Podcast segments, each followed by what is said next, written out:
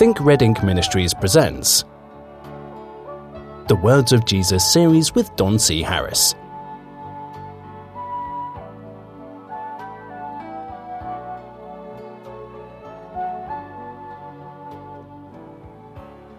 Hello, my friend. Welcome once again to the Words of Jesus series. Glad to have you on board. And uh, I hope you're ready for more because Jesus isn't near done talking yet. uh, last time uh, we were here, we were talking about uh, chapter 11 in this little book, The Words of Jesus. And uh, we found that Jesus healed a leper. I gave this as an example, or, or, or I guess labeled it as an example of a very sincere um, uh, request made of the Lord, to where there was essentially no dialogue uh, other than He says, "If you will, you you can do it," and Jesus said, "I will," and did it. Uh, so the dialogue uh, here is almost non-existent. There happens to not be that much need for dialogue when uh, we are sincere. And uh, I think that it's very important that we be sincere. Um, one of the aspects of Think Red Ink Ministries, one of the things that I feel like is really important uh, that we help one another with, uh, that you would learn as you uh, come here or to you go to thinkredink.com. As you're learning from this ministry, I would hope that uh, over the course of time, you would actually um, start to replace some of the um, misdefined words in yours and my vocabulary um, with uh, the the words of Scripture, or at least at least proper definition, properly defined English words that we would use um, uh, in in our speech to one another and to the world. Um, the world, they they speak their own language. Let's just let's just face that fact. They they speak their language, and I think you should speak it too.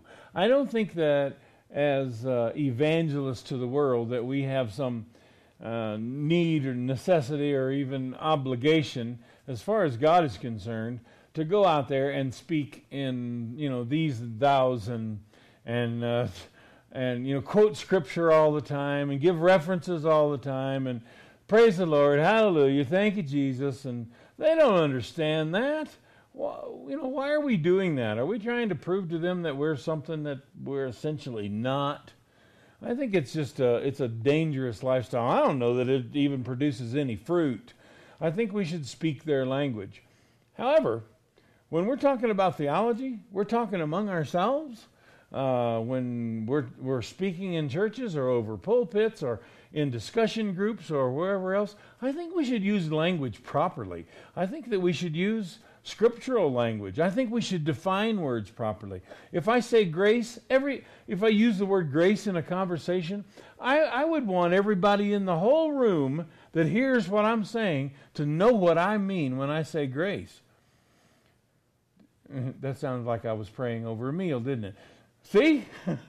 That's what I mean. Uh, there's people that use the word grace when they mean mercy. They use grace when they mean forgiveness. They use grace when they when they mean uh, the uh, in some cases even salvation. Um, people have all different kinds of definitions. One of the things that I want to help with is try to bring the body of Christ back to an intelligent conversation. An intelligent conversation cannot take place in a group of people that have their own definition to every word. And for you to, you know, just kind of cock back and cross your arms and say, well, that's not what it means to me. We don't care what it means to you. I love you, my friend. But when we're trying to converse, this is one person speaking to another person, and it's really important that the two people define words the same way, or we're not having a conversation. Um, it, I understand perceptions, and I understand that, that certain words can mean certain things to other people that they don't mean necessarily to you. Uh, these kind of things happen. But uh, for the most part, we need to define words correctly um, so that when we do speak to one another, uh, that uh, that we can essentially understand what one another says. If we talk about compassion, are we talking about passion? Do you know a lot of people don't see any difference in those two words? When when the the Bible says here that when Jesus uh, healed this uh, this leper, that he um, immediately upon the words and the compassionate touch of uh, of Jesus, the leprosy left the man. The Bible says that they came to Jesus and they told him that John the Baptist had been murdered. The Bible says that he was moved with compassion and healed the sick. Um, I've heard people preach that as if uh, Jesus became extremely aggravated um, that that the devil had uh, killed John the Baptist, um, and in doing so, or in feeling that, uh, he decided to strike out war against Satan by healing the sick. Well, okay, that's you know maybe that's one way of looking at it, but the Bible says that he was moved with compassion. Um, I think that when he heard of the death of John the Baptist, he saw another mile marker go by. And he was saying, no, this is moving on. This is this thing is is we're, we're moving on down this highway. There went did you see that sign? That was that was the death of John the Baptist. If you remember, and, and I'm sure we'll get to it, but it's probably a good time to mention it. Uh, there was a time when John the Baptist uh, sent word to Jesus and said, uh, Hey, uh, art thou he that should come? Or do we have to look for somebody else? Now, I don't know what kind of relationship Jesus had with John the Baptist, but it was evidently uh, loose enough that he felt uh, that it was okay to speak to the Son of God that way. But John the Baptist had a, had a concern. What, what was that? Are we getting on with this thing or not? He was concerned because the plan was sort of retarded. It was kind of slowed down. It was it was backed off. We should we should be well ahead of where we are right now. Now they say that John the Baptist was discouraged because he was in prison and nobody was there to help him, and and so he was crybabying to Jesus and saying, uh, "No, I don't think that at all. I think John the Baptist was well aware of of his destination, of the situation. I think I don't think that." the, the decree to have his head removed was any surprise to John the Baptist. I think that um, he, he knew what he was there for. I preached what I, what I preached. I introduced the Messiah. Now, what in the world's going on? You should be the king of Israel by now. You should be. I mean, these people, they don't know who you are. They don't understand what you're here for. What's going on? Now you think you think, well, how do you decipher that from are you he that should come or look we for another? Because of the way Jesus answered him. And he said, You go and tell John that, you know, the lame are walking, the blind, the blind have uh, their sight restored to them. I'm doing what I'm supposed to do. You know, I, I'm I'm winning the people, but the thing with the church, it's not happening. And we talked about that last time that uh, there was huge discouragement uh, on the part of Jesus Christ when it came to the church. Why aren't they accepting this? Why are they so mad at me? Well, and as I told you, uh, it was just a, a, general response that we're not going to have this man to reign over us. See, we like it when God reigns over us. You see, now, now I want you to listen very carefully because this one's going to hit us right between the eyes. We like it when, when it's God who's in charge. Because when it's God who's in charge, we know one thing about God that's just irrefutable, chances are we're not going to see him today. Chances are he's not going to show up today. Chances are he's not going to point his finger and say, Hey, Don, you're doing the wrong thing down there, and I'm going to tell everybody in the world about it. so, as long as he just stays there on his throne and minds his own business and just stay away from me, then I can pretty much do whatever I want to do and say that God is leading me. Huh, I can't believe you said that. What a horrible thing to say. Do you realize we say this almost every day? As Christians, as church leaders, as writers of books, of producers and, and authors and speakers and everything that we do in Christendom, as long as God stays over there, He's fine with me. As long as Jesus just stays sitting at His right hand, and y'all just sit up there and play checkers, we'll take it down here. Oh, what a horrible attitude. I can't believe anybody has that attitude. Sure, they do. Sure, they do. As long as God is invisible and as long as He's off somewhere, we got it made. And we can say that anything that we do is led of the Lord. but to have a man, a tangible man, an audible voice, a voice from God running our lives, not interested. We're not going to have this man running our life. We're not going to do that. We're going to do what we want to do, and if good things happen, we'll say, Well, thank you, Lord. Hallelujah. Thank you, Jesus. And if bad things happen, we're going to curse the devil. You know, who's in charge there? We're in charge. That's who's in charge.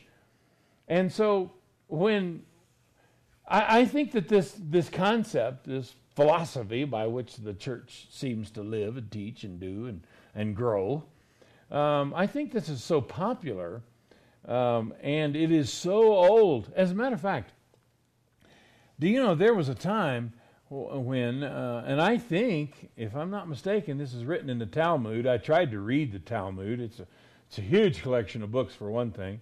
But I, uh, I tried to read a, a, condensed version of the Talmud, and, and I don't like pornography, so I quit reading it. Um, and so, in the course of reading this, I found certain things being said by certain rabbis that I thought, man, that's sassy. That, I can't believe that they would say something like that to God. I just that's just unbelievable. How can you feel like that's the right thing to say? How can you believe this is the right thing to do? One of the things that was their attitude was about the Talmud. They have the right to interpret the Talmud any way they that they wish. I'm sorry. I'm sorry. I just said Talmud. The Torah we're talking about the law of God, where, that they have the right to interpret the law of God any way they want. Why? Because God's in heaven. The Torah is on earth. This is where we live. The Torah is in our hands. We can make it say anything we want to say. Yeah, you might think, well, that's brash. That's sassy. You know, they shouldn't say that. Christians do this all the time. You know, as a matter of fact, I kind of respect the Jew for having guts enough to write that down, for even admitting that. It's one reason I respect the Catholic Church. You know, the Catholic Church is solely responsible for moving the Sabbath from Saturday to Sunday. And you know what? The, the Orthodox, the uh, believing, the faithful Catholic, you know what their answer is for that? We don't care when the Bible says the Sabbath is. The Pope says it's on Sunday, so it's on Sunday. Now, you might think that's brash. You might think that that's sassy on their part. You might think, oh my goodness, that's blasphemous. You might think that. But tell me which is worse. For them to say, we don't care the, the Pope is our authority. He's the vicar of Christ. He stands in the place of Christ on the earth. So when he speaks, we listen. It doesn't matter what the Bible says. The, the Pope trumps the Bible. You might think that's sassy, but tell me which is worse that attitude or the Protestant's attitude of saying the Bible's the holy, infallible, inspired Word of God. There's, it's inerrant, it's in, infallible, there's no contradictions in it. I believe it's the Word of God from cover to cover. Do you do what it says? Well, I try. I don't know that you do. Why is the why is the Sabbath day non-existent in the in the conventional Christian's life? Why is that? Because the Pope said so? This Bible doesn't say so. How is this the holy, infallible, inspired Word of God? Unchangeable, cover to cover, inspired of the Lord. The God breathed. How come that is, but you don't do what it says? Which one of those is a more honorable stance? This is why I honor the Catholics. I think at least they had guts enough to say we don't care what the Bible says. The conventional Christian doesn't have guts enough to say that. They just change the words in there, change the meanings, add innuendo, let you infer. They just insinuate and they they they leave out verses. There's certain verses they don't read, they don't talk about.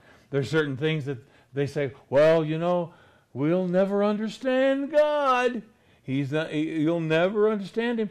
You know, we just we we see through a glass darkly. and they make excuses for it, but they don't do what it says to do. It's not just the red words, folks. It's in the black words too. They don't do what Paul says to do. They don't Paul wouldn't be welcome in many of the conventional churches if by virtue of his language alone he wouldn't make it in many churches because women run the churches and they and if if you read the apostle Paul and understood Greek at all, you would think that this man's got a filthy mouth. uh, you know, that's true for our Lord God, too. If you read the Old Testament, some of the things he says in there uh, are not for mixed public. Um, so we have a lot to answer for when it comes to our, the, the authority that we place, in, uh, the, the fake authority that we place in the scriptures, the fake authority that we place in the church, uh, we've got a lot of a lot of repentance to, repentance to do here. Um, you have alienated, and I say you, we, the conventional church, we have alienated some of the finest minds, some of the finest thinkers in the world. Some scientific minds. We have totally alienated them from Christianity by being so silly in our doctrines, by teaching things that don't make any sense. They can make sense if we went by the scriptures, but no, we've got to add our little pieces in there. We, it would make sense if we taught people to listen to the voice of God, but no, that's not what we do. We tell them to listen to us. We tell them to listen to our interpretation of the Bible. One of the reasons why the King James is so popular. They want people to read the King James because they don't understand it.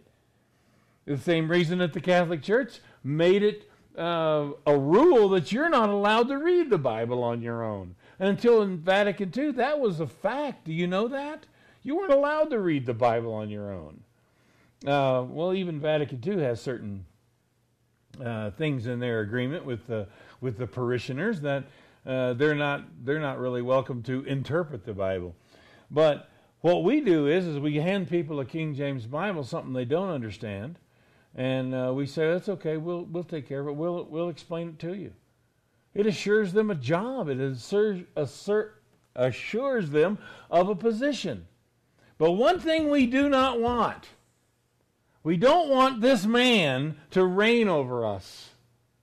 This man has a tendency to speak to people. This man has a tendency to to change people's minds and, and, and give and let them think for themselves. This man has a tendency to open people's understanding. And they may not follow our doctrine anymore. They may find out that what I'm teaching is not true. Hey, guess what, preacher? We've already found out it's not true. It's not a secret anymore. Now, we find that in all these silly attempts, these pitiful attempts that we've made, um, we have kind of poured all this stuff together in one big jug and shook it up, and we've gone from door to door trying to evangelize the world.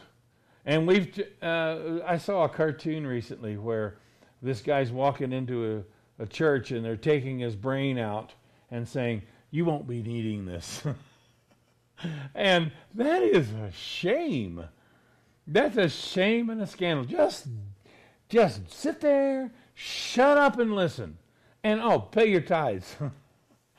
it's it's really sad. Is the church really in that bad a shape, Don? Let me ask you this. How could the church be worse than it is? It's a lot easier to make that list because it's a very short one. It's a lot easier to make that list than it is to make a list of things that are wrong with it. So let's just think about this another way. How could the church be worse? You're going to be hard pressed to find some way for it to be worse. How could theology be more convoluted? You're going to be hard pressed to come up with some way for it to be worse. We have a serious problem. And man, I'm calling on preachers. Will you just stand up and preach what Jesus preached? Will you just say what he said? Will you just say that th- when he says to do something, this is what we should do? Is that so difficult? You know what? It's not. It's not profitable. It's just simply not profitable. You think we could have all this and not ask for money? well, okay. You've made your you've made yourself very clear to me. And as far as I'm concerned, you know, next. um, and so that's what I've done. I've just hollered next until there ain't no next. And I've just decided I'm going to do what Jesus said. And you know what it's done for me? opened my brain up. It made me start thinking for myself.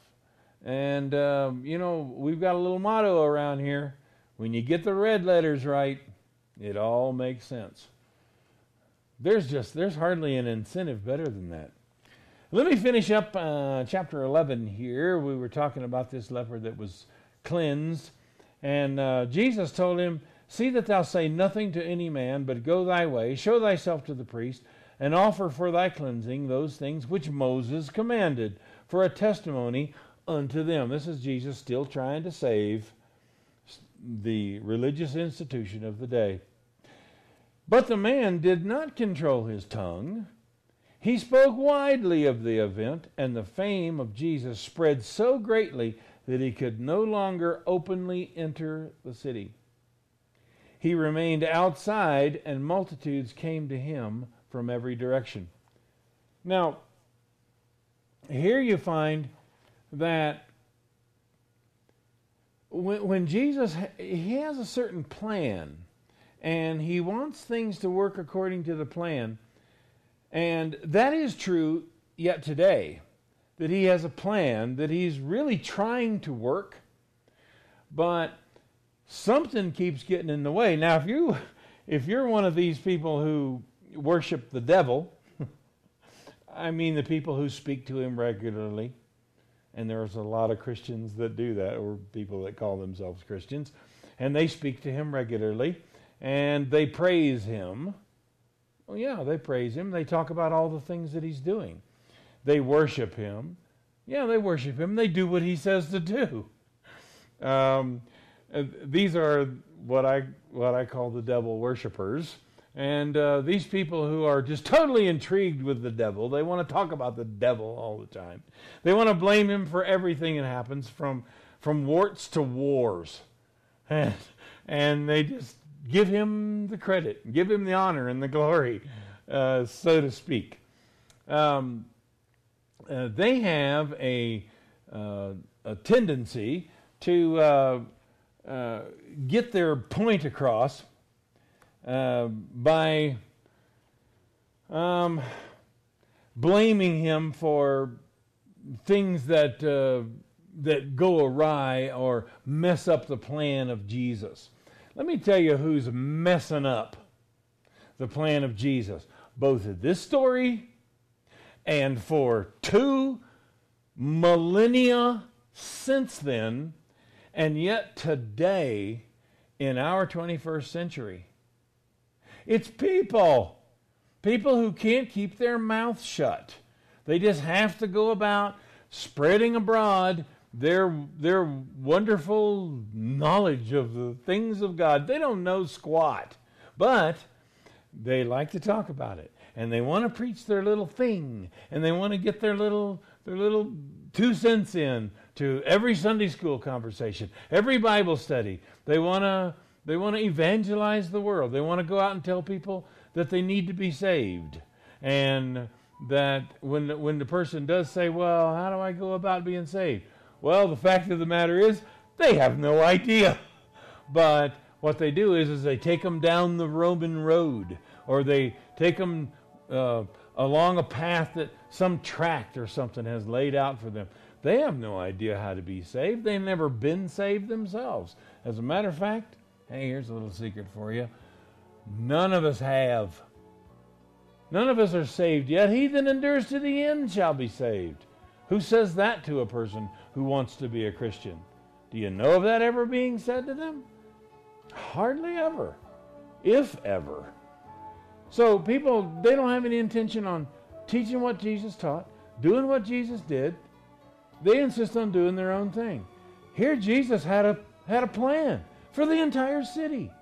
And it all came contingent upon one man doing what he was told. And he didn't do it because he couldn't control his mouth, he couldn't control his emotion, couldn't control his mind, and he just wanted to praise Jesus. Do you think what he did was wrong? I mean, except for the fact that he didn't do what Jesus told him. His motivations were that he cared, that he loved people, and he wanted them to know the truth about Jesus. I, don't know that he had any other motive. He wasn't exalting himself, telling them what Jesus, look what Jesus did for me. It sounds good, it sounds wonderful, but it wasn't the plan. The plan was keep your mouth shut. I need to preach to these people. I need to do it in little groups around town. But no, he went around and blazed abroad the matter. And you know what it did? It caused uncontrollable crowds that absolutely hindered the perfect plan that Jesus had in mind. One man messed this up. Time for us to go. Time flies, doesn't it? Join us next time to hear more of the Words of Jesus series. We want to hear from you.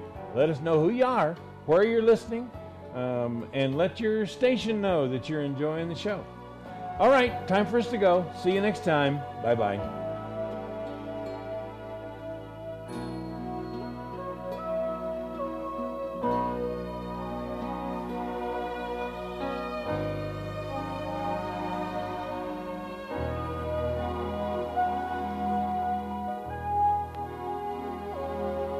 You've been listening to Don C. Harris of Think Red Ink Ministries. Email don at thinkredink.com. That's thinkredink.com.